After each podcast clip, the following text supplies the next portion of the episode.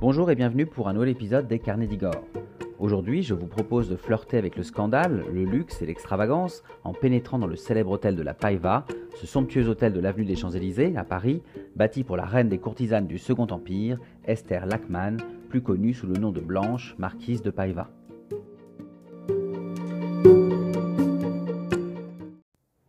25 de l'avenue des Champs-Élysées, à Paris, s'élève l'un des derniers témoins architecturaux de la fête parisienne du Second Empire, le Second Empire qui s'étend de 1852 à 1870, un hôtel particulier à l'histoire sulfureuse et au décor parmi les plus luxueux et extravagants de l'époque, l'hôtel de la Paiva. Si les lieux accueillent aujourd'hui, et depuis sa création en 1903, le Travelers Club, un gentleman's club à l'anglaise qui deviendra propriétaire des murs en 1923, le bâtiment, lui, reste indissociable de sa commanditaire, Esther Lachmann, tantôt appelée Thérèse ou Blanche, et qui sera surtout connue sous le pseudonyme de la Paiva.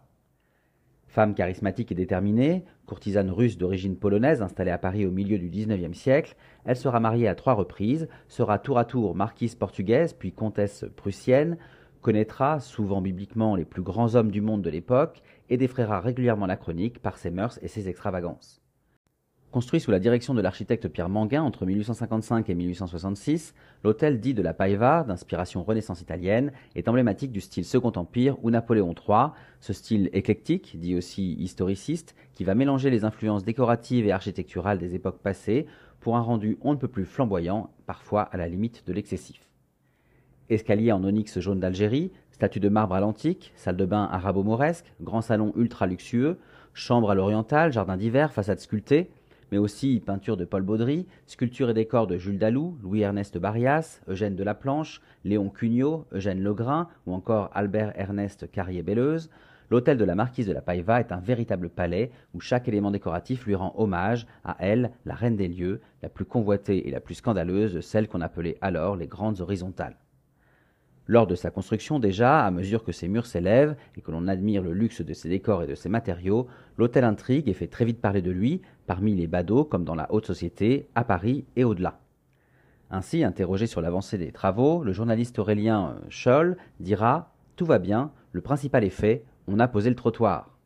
Sous-entendu, l'essentiel est là pour accueillir cette fille de joie, aussi riche et célèbre soit-elle. Une fois son hôtel construit, même si l'on entendra souvent dire dans Paris que chez la Paiva, qui paye y va, il faut savoir que la noble courtisane triera sur le volet ses invités. Au-delà de ses amants et bienfaiteurs, elle recevra entre autres privilégiés des amis comme Théophile Gautier ou Émile de Girardin, des philosophes et écrivains comme Ernest Renan ou Hippolyte Taine, ou encore l'homme politique Léon Gambetta et les frères Goncourt, les frères Goncourt qui, bien que réguliers de l'hôtel, ne manqueront pas de critiquer leur hôte, les soirées qu'elle organise, on y mange très mal, disent-ils, ou même de critiquer les lieux qu'ils qualifient de Louvre du cul, en référence aux activités de leurs propriétaires. Pour mieux comprendre la genèse de cet hôtel particulier atypique, classé aux monuments historiques depuis 1980, il faut apprendre à mieux connaître sa locataire. Je vous propose donc de revenir sur l'histoire romanesque de celle que l'on connaît surtout aujourd'hui encore sous le nom de la Paiva. Esther Pauline Blanche Lachmann est née le 7 mai 1819 en Russie, dans le ghetto de Moscou, autrement nommé alors zone de résidence des Juifs. Notez que si par coquetterie elle a parfois brouillé les pistes sur sa date de naissance, évoquant l'année 1826, son certificat de décès indique bien, lui, 1819. Quoi qu'il en soit, rien ne laissait supposer alors qu'elle deviendrait la courtisane la plus célèbre du Second Empire. Son père, Martin Lachmann, tisserand, et sa mère, Anna Amalia Klein, sont d'origine polonaise. Le 11 août 1836, Esther épouse un tailleur français nommé François Hyacinthe Villouin, un luthérien pour qui elle se convertit et avec qui elle apprendra la langue de Molière. François Hyacinthe Villouin, en 1837, lui donnera un fils, Antoine. Mais, rapidement convaincu que son destin est ailleurs, Esther décide de s'enfuir pour échapper à cette vie maritale toute tracée. Pendant ce long voyage qui la conduira à Paris, elle passera notamment par Constantinople où elle apprendra à user de ses charmes et bien sûr à se perfectionner dans les métiers de l'amour. Arrivée dans la capitale française à la fin des années 1830, elle s'installe d'abord dans le quartier juif et malfamé de Saint-Paul, dans le Marais, où elle commence au bas de l'échelle en travaillant comme prostituée sur le trottoir, rue Pavée. Mais Esther est ambitieuse et connaît ses atouts. Elle n'est pas forcément jolie, mais elle sait se mettre en valeur.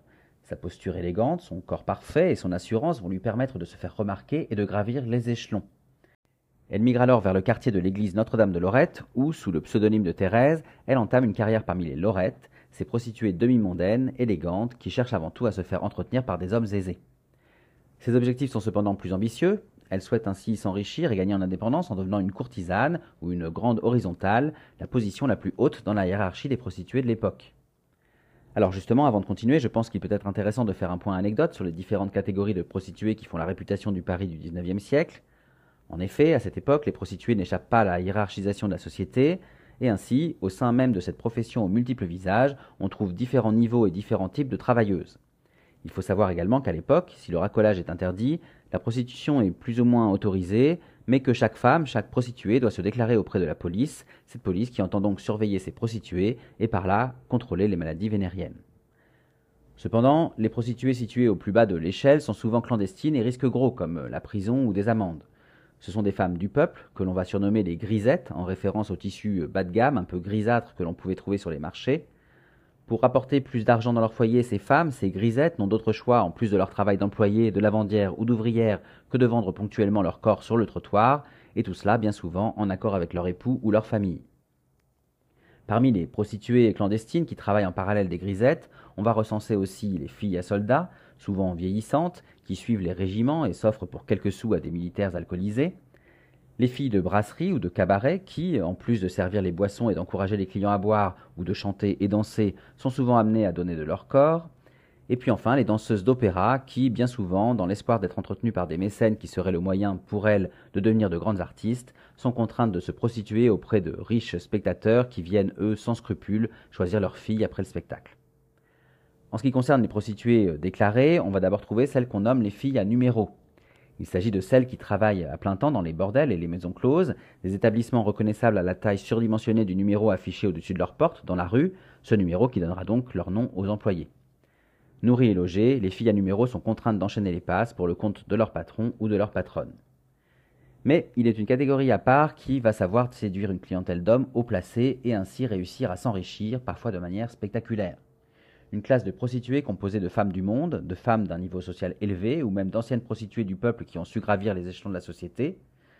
Ces femmes qui n'ont pas d'emploi cherchent alors à s'enrichir pour améliorer leur niveau de vie en vendant leur charme et leur compagnie auprès de clients fortunés, des hommes qui vont les entretenir, les couvrir d'argent et de cadeaux, et leur permettre de fréquenter les cercles mondains et les lieux de sortie de la haute société. On rencontre alors les Lorettes, j'en ai déjà parlé, les Lorettes, dont le nom vient du fait qu'elles soient principalement rassemblées autour de l'église Notre-Dame de Lorette, ce sont de jeunes femmes élégantes qui logent souvent dans des appartements du quartier délaissés par leurs propriétaires le temps qu'ils aient les moyens de les rénover. Donnant ainsi l'illusion de vivre dans une certaine richesse, les Lorettes, toujours apprêtées, coquettes et éduquées, peuvent séduire des artistes ou des hommes d'affaires aisés qu'elles choisissent et qui leur permettent donc de vivre dans des meilleures conditions.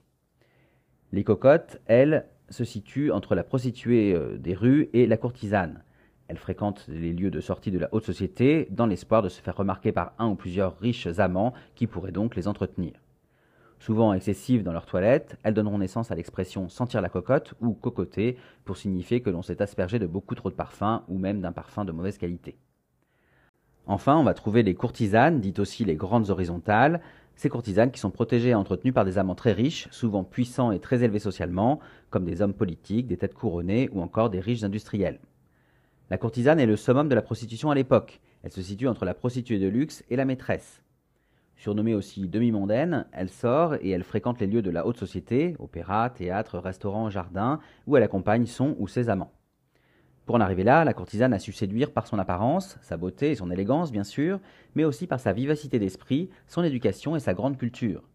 Elle n'est pas qu'un objet de désir pour ses amants, mais une véritable compagne qui, contrairement à l'épouse réputée sérieuse, va apporter de la fantaisie aux sorties de ces messieurs. Elle est finalement comme l'accessoire que se doit d'avoir à son bras tout homme du monde de l'époque. Cependant, pour toutes ces femmes, la situation reste fragile et le train de vie mondain et privilégié dont elles bénéficient est on ne peut plus éphémère et dépend de la volonté des hommes qu'elles fréquentent. L'âge, la maladie ou la maladresse peuvent leur faire perdre leur statut, et celles qui s'en sortiront seront bien souvent celles qui réussiront à passer du rôle de maîtresse à celui d'épouse. Voilà alors après ce point sociologique, revenons à Esther, ou plutôt désormais à Thérèse. Au cours de sa carrière de Lorette, elle va faire la connaissance en 1840 d'un certain Henri Hertz, un pianiste fortuné, qui va s'éprendre d'elle et l'introduire auprès du milieu artistique de l'époque qui gravite et s'installe dans ce quartier dit de la Nouvelle Athènes, dans le 9e arrondissement de Paris, à quelques pas de l'église Notre-Dame de Lorette. Parmi les artistes que Thérèse y rencontre, on compte des compositeurs comme Franz Liszt et Richard Wagner, ou encore des écrivains comme Théophile Gautier, qui va devenir un ami très proche, ou encore Émile de Girardin, Émile de Girardin qui est un homme de presse et homme d'affaires. Alors là aussi, je vous propose un petit point anecdote concernant le quartier de la Nouvelle Athènes à Paris. Située dans le 9e arrondissement de Paris, au cœur du quartier Saint-Georges, la Nouvelle Athènes s'articule autour d'un ensemble de rues, les rues Saint-Lazare, Blanche, La Bruyère et Notre-Dame de Lorette, et autour de nouveaux immeubles de même style, un nouveau type d'immeuble bâti à partir de 1819 et 1820 par le receveur général des finances Augustin de la Perrière et l'architecte Auguste Constantin. Le nom de Nouvelle Athènes est quant à lui donné en 1823 à ce quartier par le poète Adolphe Dureau de la Malle, il fait référence à l'architecture d'inspiration antique des constructions, aux façades sculptées et habillées de pilastres, colonnes et autres frontons et entablements, mais il fait aussi euh, référence au foisonnement artistique que l'on y trouve, avec des artistes, écrivains, peintres et musiciens qui redécouvrent la Grèce antique et qui s'inscriront très bientôt dans le mouvement romantique qui va naître dans cette première moitié du XIXe siècle à Paris. Parmi ces artistes, on peut citer euh, Harry Schaeffer, Eugène Delacroix, Gustave Moreau, Georges Sand, Alexandre Dumas, Frédéric Chopin, Victor Hugo, Théodore Géricault, Pissarro, Claude Monet, Paul Gauguin ou encore Horace Vernet. Alors, Thérèse, de son côté, aurait épousé Henri Hertz à Londres avant de donner naissance en 1847 à une fille, Henriette, qui va mourir à peine âgée de 12 ans en 1859. Entre-temps, Henri Hertz a entamé une tournée aux États-Unis en 1848, tandis que Thérèse, restée à Paris, devient l'une des femmes les plus remarquées du moment et dépense des fortunes en toilettes et sorties, à tel point que sa belle famille va la mettre à la porte de la demeure familiale. Mais Thérèse n'est pas femme à se laisser abattre, et alors qu'éclate la révolution de février 1848, qui met fin à la monarchie de juillet de Louis-Philippe, elle décide de gagner Londres, où elle espère refaire sa vie. Comment? Eh bien, tout simplement en usant de ses charmes, comme elle a su le faire à Paris. Elle se constitue vite un cercle d'admirateurs fortunés, parmi lesquels Lord Edward Stanley, qui va devenir son protecteur et lui permettre de se constituer une véritable fortune financière. Mais après près d'une année de vie londonienne, Thérèse, qui s'est enrichie considérablement, va décider qu'il est grand temps de rentrer à Paris. À Paris, où, je le rappelle, Louis-Napoléon Bonaparte, neveu de Napoléon Ier, est devenu président de la Deuxième République. Là, donc à Paris, fidèle à elle-même, elle va côtoyer la haute société masculine et entamer une liaison avec le duc de Gramont, un diplomate et homme politique fortuné qui va l'entretenir à son tour. C'est aussi à cette période que son mari, Antoine François Hyacinthe Villoin, on l'avait un peu oublié celui-ci, eh c'est à cette époque que euh, Antoine François Hyacinthe Villoin va retrouver la trace d'Esther, donc sa femme, et se présenter à elle avec leur fils. Rejeté par son épouse, l'homme va mourir de désespoir euh, dans la capitale en 1849, et quant à son fils Antoine, Thérèse va s'assurer qu'il soit en sécurité et éduqué, mais si elle l'entretient financièrement, elle ne vit cependant pas avec lui, et alors qu'il est encore étudiant en médecine, il va malheureusement mourir de la tuberculose à l'âge de 25 ans en 1862. Alors, maintenant qu'elle est libérée de son premier mari, Thérèse peut espérer épouser un homme digne de sa désormais célèbre personne. C'est ce qui va se passer en 1850 lorsqu'elle rencontre un aristocrate portugais, Albino Francisco de Araújo de Paiva. Ce dernier se dit marquis de Paiva, Paiva étant le nom d'un château qui se situe sur le fleuve Douro au Portugal. Dans les faits, si sa mère, Mariana Vicencia de Paiva, portait a priori ce nom, il n'est, lui, semble-t-il, que le fils d'un roturier, son père ayant fait fortune dans le commerce colonial, et il n'a aucun titre réel de noblesse. En réalité, il y a bien un vicomte de Paiva qui vit à Paris, il s'agit de l'ambassadeur du Portugal en France. Albino Francisco de Araujo de Paiva jouera ainsi sur l'ambiguïté d'un potentiel lien familial pour s'accorder le titre de marquis de Paiva.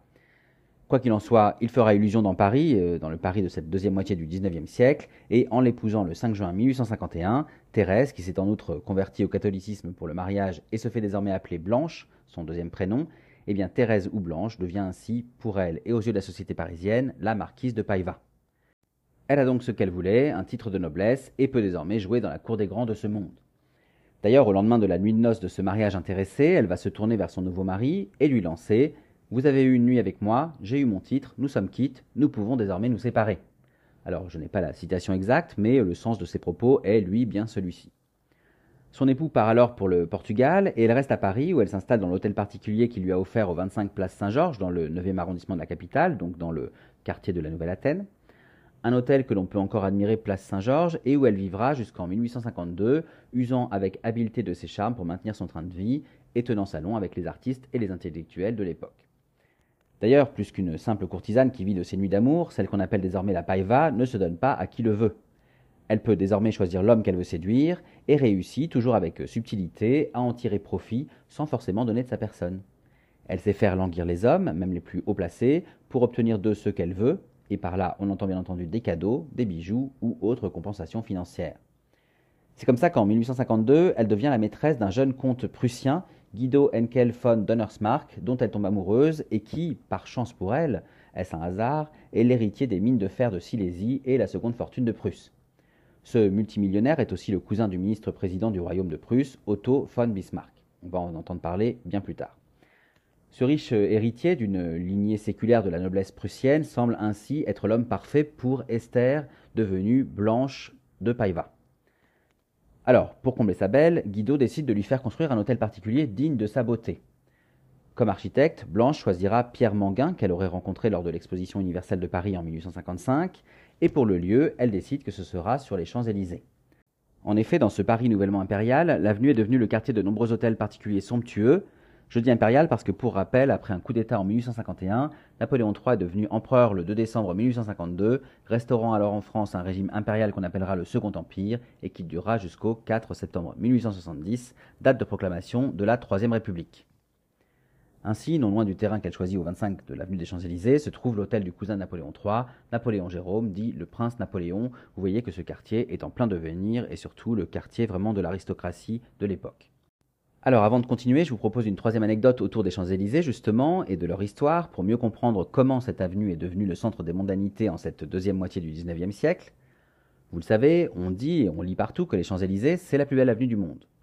Avec ses 2 km de la place de l'Étoile à la place de la Concorde, c'est en tout cas l'une des voies les plus longues et les plus connues de la capitale, et certainement la plus empruntée, avec quelques 1 million de piétons par mois en 2023.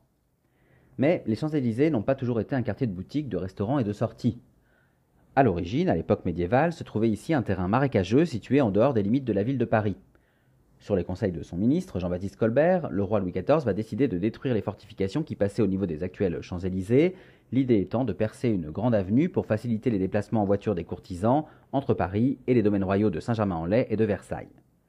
En 1674, le jardinier paysagiste du Roi Soleil, André Le Nôtre, va proposer de transformer le paysage autour de cette nouvelle avenue afin de prolonger la perspective du jardin des Tuileries.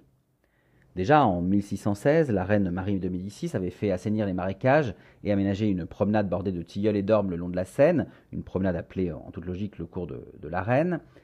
Autour de cette nouvelle voie donc décidée par Louis XIV, que l'on va nommer avenue des Tuileries, puis Grand Cours, avenue de Neuilly, route de Saint-Germain ou encore avenue de la Grille Royale, eh bien autour de cette nouvelle voie, le nôtre va choisir de remplacer les bois et marais par des rangées d'arbres et de grands carrés de pelouse.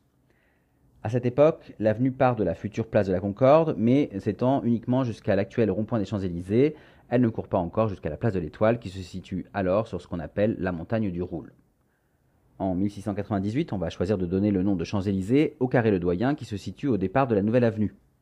Alors pourquoi ce nom? Eh bien c'est simple, dans la mythologie grecque, les Champs-Élysées sont le lieu des enfers où reposent les héros et les âmes vertueuses. Ici, l'idée était de marquer l'opposition entre les nouveaux euh, aménagements, sains et délicats, et le point le plus bas de l'avenue vers l'actuelle place de la Concorde et sur les bords de Seine, où règne encore la prostitution et le banditisme au milieu des bois et des marécages. Il s'agit aussi, bien sûr, de signifier aux promeneurs qu'ils entrent sur une voie royale, un lieu d'exception et de vertu. Cette appellation de Champs-Élysées est officialisée en 1709, mais l'extension du nom à l'ensemble de l'avenue va dater, lui, de la Révolution. Très vite, dès 1710, des travaux d'aménagement supervisés par le duc d'Antin, surintendant des bâtiments du roi, vont permettre de prolonger l'avenue qui prend la dimension euh, qu'on lui connaît actuellement. Par la suite, en 1765 puis en 1770, le roi Louis XV va faire élever différentes constructions le long de la voie et, sous la supervision du marquis de Marigny, directeur général des bâtiments du roi, il va faire élargir cette avenue dite toujours de la grille royale et créer de nouvelles voies de part et d'autre, avec les avenues de Matignon et Marigny et l'allée des Veuves, actuelle avenue Montaigne, mais aussi dans son prolongement avec l'avenue de Neuilly, actuelle avenue de la Grande Armée. Cependant, cette longue promenade arborée, conçue pour les balades et loisirs des aristocrates, d'ailleurs un parc de loisirs de luxe, le Colisée, sera même construit en 1771 au niveau du rond-point des Champs-Élysées, eh bien cette promenade va vite avoir mauvaise réputation. Guinguettes malfamées, prostituées, bandits et brigands, les bosquets de ce quartier encore éloigné du centre de Paris abritent une faune peu fréquentable. Et euh, bien que des mesures soient prises pour garantir plus de sécurité sous Louis XVI, il faut attendre la Révolution pour que les Champs-Élysées, qui prennent leur nom définitif en 1789, deviennent beaucoup plus populaires. C'est ainsi par les Champs-Élysées que les femmes marcheront de Paris vers Versailles le 5 octobre 1789 afin de ramener la famille royale dans la capitale. C'est aussi via cette avenue que le 25 juin 1791, Louis XVI, Marie-Antoinette et leurs enfants seront ramenés au Palais des Tuileries après leur fuite avortée à Varennes. Et puis, c'est sur cette place de la Révolution, ex-place Louis XV et future place de la Concorde, en bas des Champs-Élysées, que sera installée la guillotine révolutionnaire. Sous le Directoire, entre 1795 et 1799, l'avenue est élargie et assainie. Baraquements insalubres ou mal fréquentés sont remplacés par des cafés raffinés et des restaurants qui vont attirer la haute société de l'époque. Au début du XIXe siècle, sous le consulat de Napoléon Bonaparte, donc entre 1799 et 1804, puis sous le Premier Empire, entre 1804 et 1815, les Champs-Élysées deviennent une promenade chic et prestigieuse, mais aussi la route principale pour gagner la campagne. Le 25 juin 1815, après les 100 jours qui le voient revenir à la tête de l'État, Napoléon Ier, qui vient de signer son acte d'abdication au palais de l'Élysée, va emprunter les Champs-Élysées pour gagner le château de Malmaison. Il passe alors devant l'Arc de Triomphe, encore en construction, et dont il a posé la première pierre le 15 août 1806. À partir de 1833, au début de la monarchie de juillet de Louis-Philippe, l'architecte Jacques Hittorf est chargé de réaménager les jardins des Champs-Élysées par le comte de Rambuteau, alors préfet de la Seine. On va ainsi construire des fontaines, des réverbères au gaz ou encore des restaurants et des théâtres. Quant à l'Arc de Triomphe, dont les travaux avaient été interrompus sous la Restauration, donc entre 1815 et 1830, eh bien l'Arc de Triomphe est enfin inauguré le 29 juillet 1836. Cependant, c'est avec le Second Empire que la transformation des Champs-Élysées va connaître son apogée. Pour l'exposition universelle de Paris en 1855, et à la demande de Napoléon III, l'ingénieur Adolphe Alphand va s'attacher à embellir les jardins de la désormais célèbre avenue et d'en faire l'un des lieux les plus prisés de la haute société impériale. Pour rappel, depuis le lancement des grands travaux qui doivent moderniser et transformer Paris, sous la supervision du célèbre baron Haussmann, préfet de la Seine, Adolphe Alphand est responsable de l'aménagement des nouveaux parcs et espaces verts de la capitale. De nombreux immeubles, maisons bourgeoises, hôtels particuliers et autres luxueuses demeures et boutiques vont alors pousser dans le quartier des Champs-Élysées et le long de l'avenue qui s'est fortement embellie. À partir de là, et pour les années à venir, les Champs-Élysées vont accueillir de très nombreux événements, manifestations populaires, défilés militaires, cérémonies ou encore événements historiques, l'avenue est aujourd'hui devenue un véritable symbole de Paris et plus largement de la France. Voilà, alors après cette longue parenthèse, revenons à l'hôtel de la Paiva, situé au numéro 25 des Champs-Élysées. Au-delà du fait que l'emplacement est à l'époque luxueux et très prisé, une légende donne une autre version du choix de ce terrain par la marquise de la Paiva. Blanche aurait en effet décidé de bâtir son hôtel ici pour une raison bien plus personnelle. Dans sa jeunesse, alors qu'elle travaillait encore comme prostituée dans le quartier du Marais, elle serait montée dans le fiacre d'un client, un client violent qui l'aurait alors poussée sur le trottoir quelques kilomètres plus loin. Elle serait ainsi tombée pile à l'endroit où s'élèvera des années plus tard son hôtel, et se serait alors jurée de devenir riche et de se faire construire, quand ce serait le cas, la plus belle maison de Paris, ici, à cet emplacement précis. Vérité ou légende, quoi qu'il en soit, c'est bien là que l'édifice sera bâti. L'hôtel particulier, réalisé par Pierre Manguin dans un style Renaissance, coûtera 10 millions de francs et les travaux, commencés en 1855, dureront plus de 10 ans jusqu'en 1866. L'architecte fera appel aux plus grands artistes de l'époque, souvent sur les recommandations de la Paiva, et certains lanceront même leur carrière ici, comme le sculpteur Jules Dalou ou le peintre Paul Baudry. Ce dernier, Paul Baudry, qui réalisera plus tard, entre autres, les décors de l'Opéra Garnier, peindra ainsi au plafond du grand salon une œuvre intitulée Le jour pourchassant la nuit, où l'on découvre sous les traits de la nuit ceux de la marquise elle-même. Cette peinture fait écho à Phryné, une étaïre de la Grèce antique, c'est-à-dire une courtisane de l'époque, qui, selon la légende, demandait une mine en échange d'une nuit avec elle. Cette légende n'est pas sans rappeler l'attitude de Blanche elle-même, qui demandait des sommes folles à ceux qui souhaitaient passer ne serait-ce qu'une heure dans sa chambre. Ce tableau n'est d'ailleurs pas la seule représentation que l'on peut voir de la marquise dans les décors de l'hôtel. Les sculpteurs Jules Dalou, Louis-Ernest Barrias, Léon Cugnot, Eugène Delaplanche, Eugène Legrain ou encore Albert Ernest Carrière Belleuse, auxquels Pierre Manguin a fait appel, y ont laissé de nombreuses références. On dit par exemple que les visages sculptés sur la façade sont à l'image de celui de Blanche. Les lions, que l'on retrouve à différents emplacements, notamment au coin du grand salon, rappellent son emblème, la lionne, qui, chez les courtisanes, est signe du plus haut niveau d'accomplissement.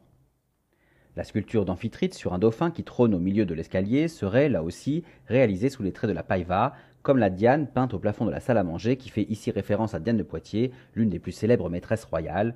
Pour rappel, elle fut l'amante du roi Henri II au grand désespoir de la reine Catherine de Médicis. Quoi qu'il en soit, la construction de l'hôtel aura fait couler beaucoup d'encre et suscité de nombreuses jalousies, mais la Paiva, qui, en raison de son histoire de sa vie légère, n'est pas la bienvenue dans les salons parisiens officiels ni dans les bals impériaux du Palais des Tuileries, saura trouver sa place dans cette société mondaine du Second Empire et faire de son hôtel un lieu incontournable de la vie sociale d'alors. Elle est d'ailleurs réputée pour sa vivacité d'esprit et sa culture, elle est aussi connue pour euh, être redoutable en affaires et savoir gérer elle-même sa fortune et le fonctionnement de son hôtel. Rapidement, sa somptueuse résidence attire ainsi des personnalités prestigieuses et de premier ordre, des personnalités qui viennent découvrir ce palais luxueux au décor spectaculaire et profiter de la compagnie de la marquise pour son amitié, ses services ou par pur intérêt, on y rencontre du beau monde, Des invités uniquement masculins, bien sûr, aucune femme ne se risquant à être vue chez la Paiva dont la réputation n'est plus à faire. On y croise alors des écrivains célèbres comme Théophile Gautier, un ami fidèle, Alexandre Dumas, qui ne manquera pas de la critiquer par derrière, Émile Augier, Sainte-Beuve, Paul de Saint-Victor, Frédéric Laulier, des hommes politiques comme Léon Gambetta, des hommes d'affaires comme Émile de Girardin et des banquiers, ou encore l'architecte Hector Lefuel qui travaillera sur l'agrandissement du Louvre, et les frères Edmond et Jules Goncourt, célèbres écrivains et chroniqueurs du XIXe siècle, qui ne manqueront pas de critiquer avec sarcasme leur hôte, qu'ils décrivent ainsi, je cite, de beaux gros yeux un peu ronds, un nez en poire, les ailes du nez lourdes, la bouche sans inflexion, une ligne droite couleur de phare rouge dans la figure toute blanche de poudre de riz, Là-dedans, des rides que la lumière dans ce blanc fait paraître noires, et de chaque côté de la bouche, un sillon creux en forme de fer à cheval qui se rejoint sous le menton, qu'il coupe d'un grand pli de vieillesse. Une figure qui, sous le dessous d'une figure de courtisane encore en âge de son métier, a cent ans, et qui prend ainsi par instant je ne sais quoi de terrible d'une morte fardée. Ce portrait n'est pas très flatteur, vous l'entendez, mais il n'empêchera pas que l'on se bouscule pour être invité chez la Paiva, la Paiva qui ne tient salon que les vendredis et dimanches soirs et se limite à un maximum de 10 à 20 convives. Émile Zola lui-même se serait inspiré de la marquise pour son personnage de Nana et de son hôtel particulier pour celui des Rougon-Macquart. Alors, au milieu de tout ce succès, Blanche aura tout de même un grand regret ne jamais avoir été invitée par l'impératrice Eugénie, qui, vous l'imaginez, s'interdisait de convier à ses balles des courtisanes ou des demi-mondaines. La marquise aura cependant sa revanche. Après l'exil d'Eugénie conséquent à la chute de l'Empire en 1870, elle achètera aux enchères l'un de ses diadèmes, pouvant alors, on l'imagine, jouer à l'impératrice comme bon lui semble. Alors sortons un peu de l'hôtel de l'avenue des Champs-Élysées et poursuivons l'histoire d'Esther Lackman, autrement connue maintenant comme Thérèse ou Blanche marquise de Paiva. En 1857, Guido Henkel von Donnerschmarck offre à sa dulcinée le château de Pontchartrain, situé à Jouarre-Pontchartrain dans les Yvelines, ce château qui leur servira de lieu de villégiature et où Blanche organisera régulièrement des réceptions l'été dans les jardins. En parallèle, en 1868, elle décide de faire bâtir une autre résidence en Silésie, dans l'actuelle Pologne, sur la terre des Henkel von Donnerschmarck, la famille de Guido, qui n'est encore que son amant, puisqu'elle est toujours mariée au marquis de Paiva. Pour construire le château de Neubeck, donc ce château en Silésie, le couple fait appel à l'architecte français Hector Lefuel, l'architecte donc impérial. Il s'agit de reproduire le style et les décors de l'hôtel parisien de la Paiva, mais dans des proportions bien plus impressionnantes. Malheureusement, ce château brûlera en 1945 et il n'en reste aujourd'hui plus de traces. Alors, lorsque la guerre franco-prussienne éclate en 1870, Blanche et Guido, Guido qui est lié à Bismarck et qui n'est donc plus le bienvenu à Paris, eh bien Blanche et Guido se retirent dans leur château de Pontchartrain. Alors que la guerre est perdue pour la France, la Paiva tentera de jouer un rôle politique après la proclamation du nouvel empire allemand par Otto von Bismarck le 18 janvier 1871 dans la galerie des glaces du château de Versailles. Usant de ses relations chez les vainqueurs comme chez les vaincus, elle recevra ainsi Gambetta pendant les négociations du gouvernement français avec les Allemands concernant l'indemnité de, guerre demandée à la France par l'Allemagne. Cependant, Guido, qui est pro-prussien, ne l'aide pas réellement, et lorsqu'il est nommé gouverneur de la Lorraine fraîchement annexée, elle est immédiatement accusée d'espionnage au service de l'ennemi, et le couple est contraint de quitter la France pour s'exiler dans son château de Neubeck. En parallèle, le 16 août 1871, le mariage de Blanche et du marquis de Paiva est annulé, enfin, et ce dernier, ruiné et abandonné par sa femme, se suicide à Paris le 9 novembre 1872. Elle peut désormais épouser Guido et devenir la comtesse von Donnerschmarck, ce qu'elle fera le 28 octobre 1871 dans une église luthérienne parisienne. vous remarquez ici qu'elle s'est encore donc reconvertie au protestantisme. Son nouveau titre de comtesse lui plaît bien, vous l'imaginez, mais elle restera pour la postérité et à son grand regret la marquise de Paiva. Après un accident vasculaire, Esther Blanche s'éteint le 21 janvier 1884 au château de Neubuck à l'âge de 65 ans. On raconte alors que son époux, qui ne peut se consoler de la mort de sa femme, l'aurait faite embaumer et placée dans un cercueil de verre situé dans les combles du château afin de pouvoir la garder près de lui en permanence. Cependant, après son remariage avec Catherine von Slepso, Guido va être contraint de l'inhumer définitivement et donc on ne saura jamais si cette euh, légende du cercueil de verre est réelle ou non. Quant à l'hôtel des Champs-Élysées, il est revendu par Guido en 1893 à un banquier berlinois, James Soloshin. Après avoir été un temps transformé en un restaurant couru par toute la société parisienne de la fin du XIXe siècle, l'hôtel a failli devenir la mairie du 8e arrondissement, avant d'accueillir en 1903 le Travelers Club, le Travelers Club qui va le racheter en 1923 et qui y réside donc toujours. Quoi qu'il en soit, la Paiva restera cette légendaire courtisane devenue marquise puis comtesse et qui, partie de rien, a su gagner les hautes sphères de la société et bâtir l'un des hôtels particuliers les plus luxueux et extravagants du Second Empire. Voilà, alors maintenant que vous connaissez l'histoire de la marquise de la Paiva, il ne reste plus qu'à pénétrer dans son magnifique hôtel particulier conçu à sa gloire. Je ne vais pas ici vous décrire ma visite en détail, car sans images ce serait un peu difficile de vous imaginer les incroyables décors que l'on peut y observer, mais je vous invite à vous rendre dans l'article de mon site, lescarnedigore.fr, pour retrouver les explications et les photos concernant les pièces de ce sublime hôtel, depuis le rez-de-chaussée qui présente les pièces et salons de réception, jusqu'à l'étage qui accueille les parties privatives et plus intimes, en passant bien sûr par l'étonnant grand escalier en onyx jaune d'Algérie qui a fait la réputation des lieux. Je vous propose cependant de vous donner mon avis sur ma visite. Alors cela faisait longtemps que je mourais d'envie de pousser les portes de l'hôtel de la Paiva, pour découvrir ce dernier témoin des hôtels particuliers flamboyants du Second Empire, bien sûr, mais aussi par curiosité pour cette femme au destin on ne peut plus romanesque qui a marqué son époque. Selon moi, que vous soyez amoureux de Paris, passionné d'histoire et de patrimoine, ou simplement curieux d'explorer des lieux habituellement fermés au public, la visite de l'hôtel de la Paiva ne peut que vous plaire. Alors bien sûr, comme je vous le disais, l'hôtel de la Paiva est aujourd'hui un bâtiment privé qui appartient au Traverse Club, mais pas de panique, il est tout à fait possible de le visiter sur réservation. Pour cela, vous pouvez passer par plusieurs associations. Alors vous pouvez regarder sur Internet. Pour ma part, je l'ai visité deux fois. Une première fois avec l'association Paris Historique, une seconde fois avec l'association des mots et des arts. Alors les deux visites m'ont plu, même si avec Paris Historique je n'ai pas pu prendre de photos, et c'est d'ailleurs la raison pour laquelle je suis revenu avec l'association des mots et des arts. Ceci dit, peut-être que les visites de Paris Historique se sont assouplies. Quoi qu'il en soit, j'ai trouvé ces deux visites assez complémentaires, bien que similaires, et pour faire votre choix, je vous suggère de surtout regarder les créneaux de visite disponibles et de choisir celui qui vous convient le mieux.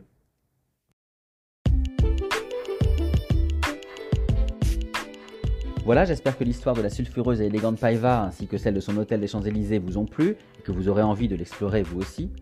Quoi qu'il en soit, je vous remercie pour votre écoute et je vous invite, comme je vous le disais, à vous rendre sur mon site, lescarnetsdigor.fr, pour retrouver l'article illustré concernant cette visite.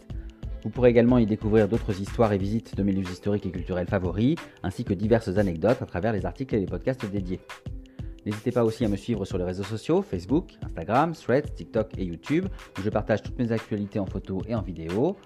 Et enfin, avant de conclure, je profite de ce podcast pour vous inviter à vous inscrire à la lettre des carnets d'Igor, ma newsletter mensuelle dédiée à la culture, au patrimoine et à l'histoire. Pour ce faire, rien de plus simple, il vous suffit de suivre le lien sur mon site, lescarnetsdigor.fr donc. En attendant, je vous donne rendez-vous très bientôt pour d'autres aventures, d'autres anecdotes et d'autres visites.